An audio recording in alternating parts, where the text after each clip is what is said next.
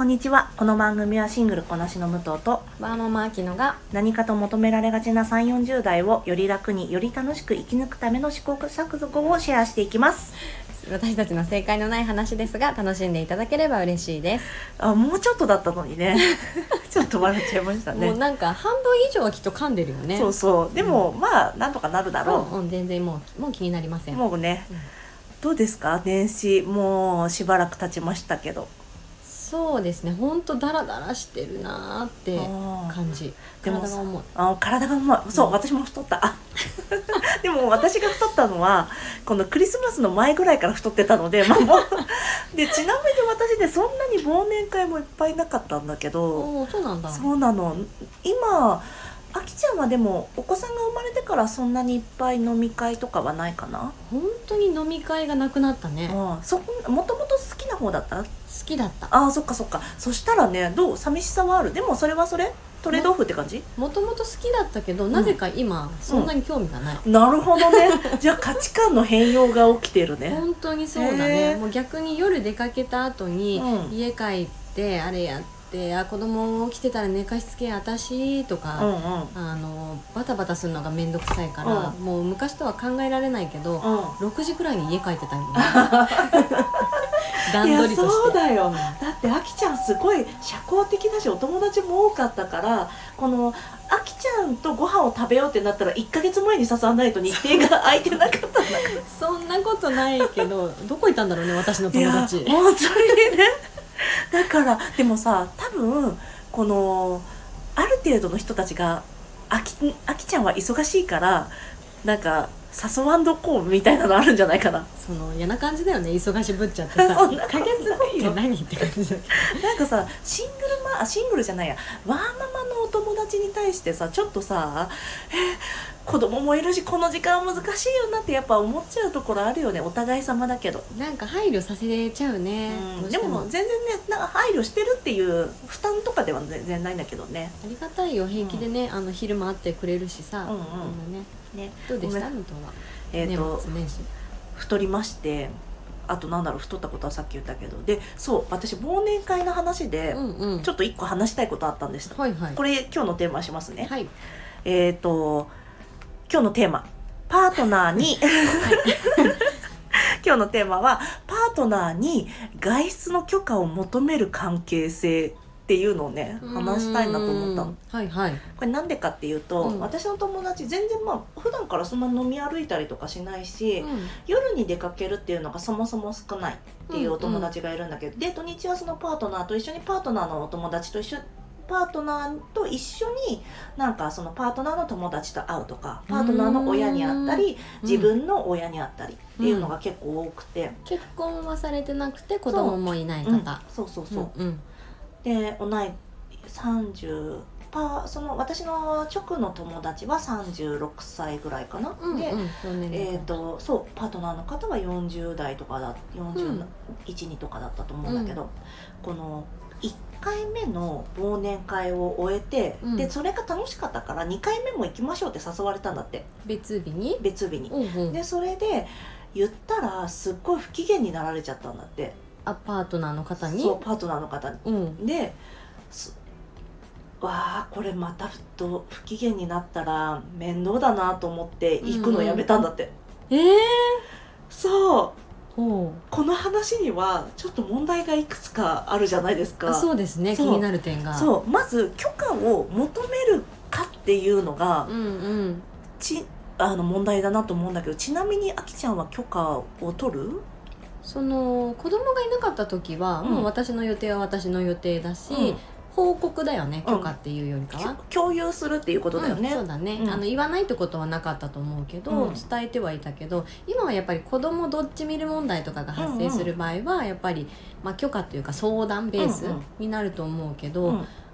実際のオペレーションをどうしますかっていう話だったね。あそうそうそうそう、あの行く前提でじゃあうんどうしましょうっていうところだから、行く決断に対してうん。パートナーが絡むことってあんまりないけどね。うん。うんで私これがすっごくびっくりしちゃったから、うんうん。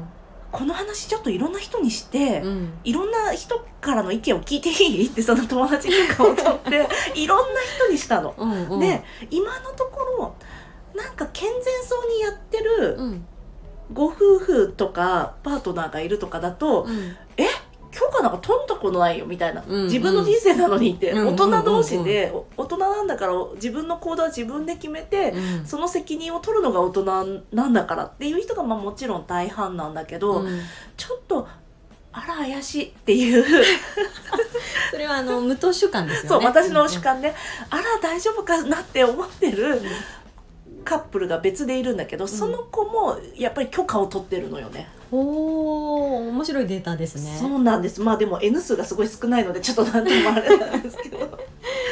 えーちなみに武藤はどちら派なんですか？私はね全くでその時に「えっ!」て私驚いたんだけど、うんうん。でもそれがあの一緒に住むってことだよって言われたのその友達からね。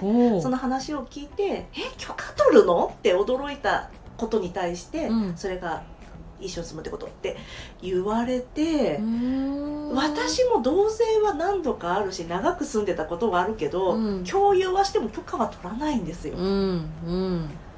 だってびっくりしませんか？大人だよ？でもそのカップルはさ、あの同じ感覚なんだね。その、うん。相手の予定を自分が介入してもいいっていうそう感覚同士でいるから成り立ってるけどさね。例えば私たちのようなうん。感覚でいたら、そのパートナーさんはうん。何言っちゃってんのっていう感じになっちゃうじゃん、その時点で。ねどっかで軌道修正が入ると思うんだけど、うんうんそれが今のところないんだよね。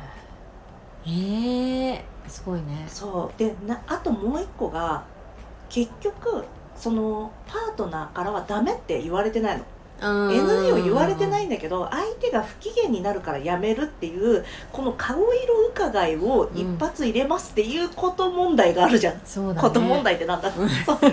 問題化しそう。た。だって不機嫌あの例えばじゃあ私だったとします。私が相手にこういう私はこう決めてこうしますって言ったとします。うん。で、まあ、例えばさ同士だから言えるけど友達のドタキャンだったら「えー、寂しい会いたかったよ」ってちょっと言いにくいけど、うんうん。パートナーだからこそ信頼できる関係性だからこそ「えー、寂しい今週一緒に過ごせると思ってたのに」って言えるのはあるし、ん。寂しく思う気持ちも別にそれはいいと思うんだけど、でそのなんだろうお互いのじゃあ今回こうしたから今度こうしようねみたいな代替を立てるみたいなのはパートナー間でやればいいんだけど、うん寂しいって言った後のなんだろう。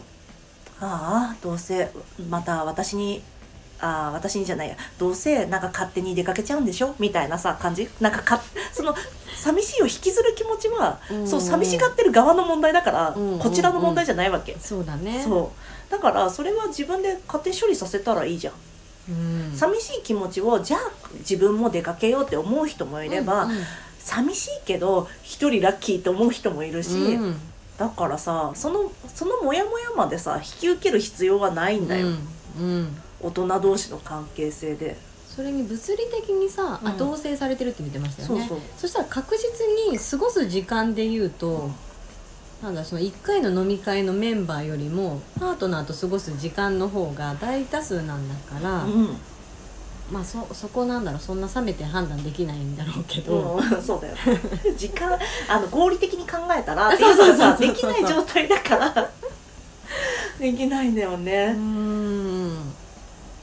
なんか恋愛に夢中になってる時期例えばうん。付き合ってこれが23ヶ月ですとか、うん同棲始めて半年ですって言うんだったら分かるんだけどもう7年もう10年近くなるんじゃないかなすと思うのでだからそれをさ今もやってるのって今後大丈夫ってちょっと勝手に思ってるんだけど。すごいね。そうなの。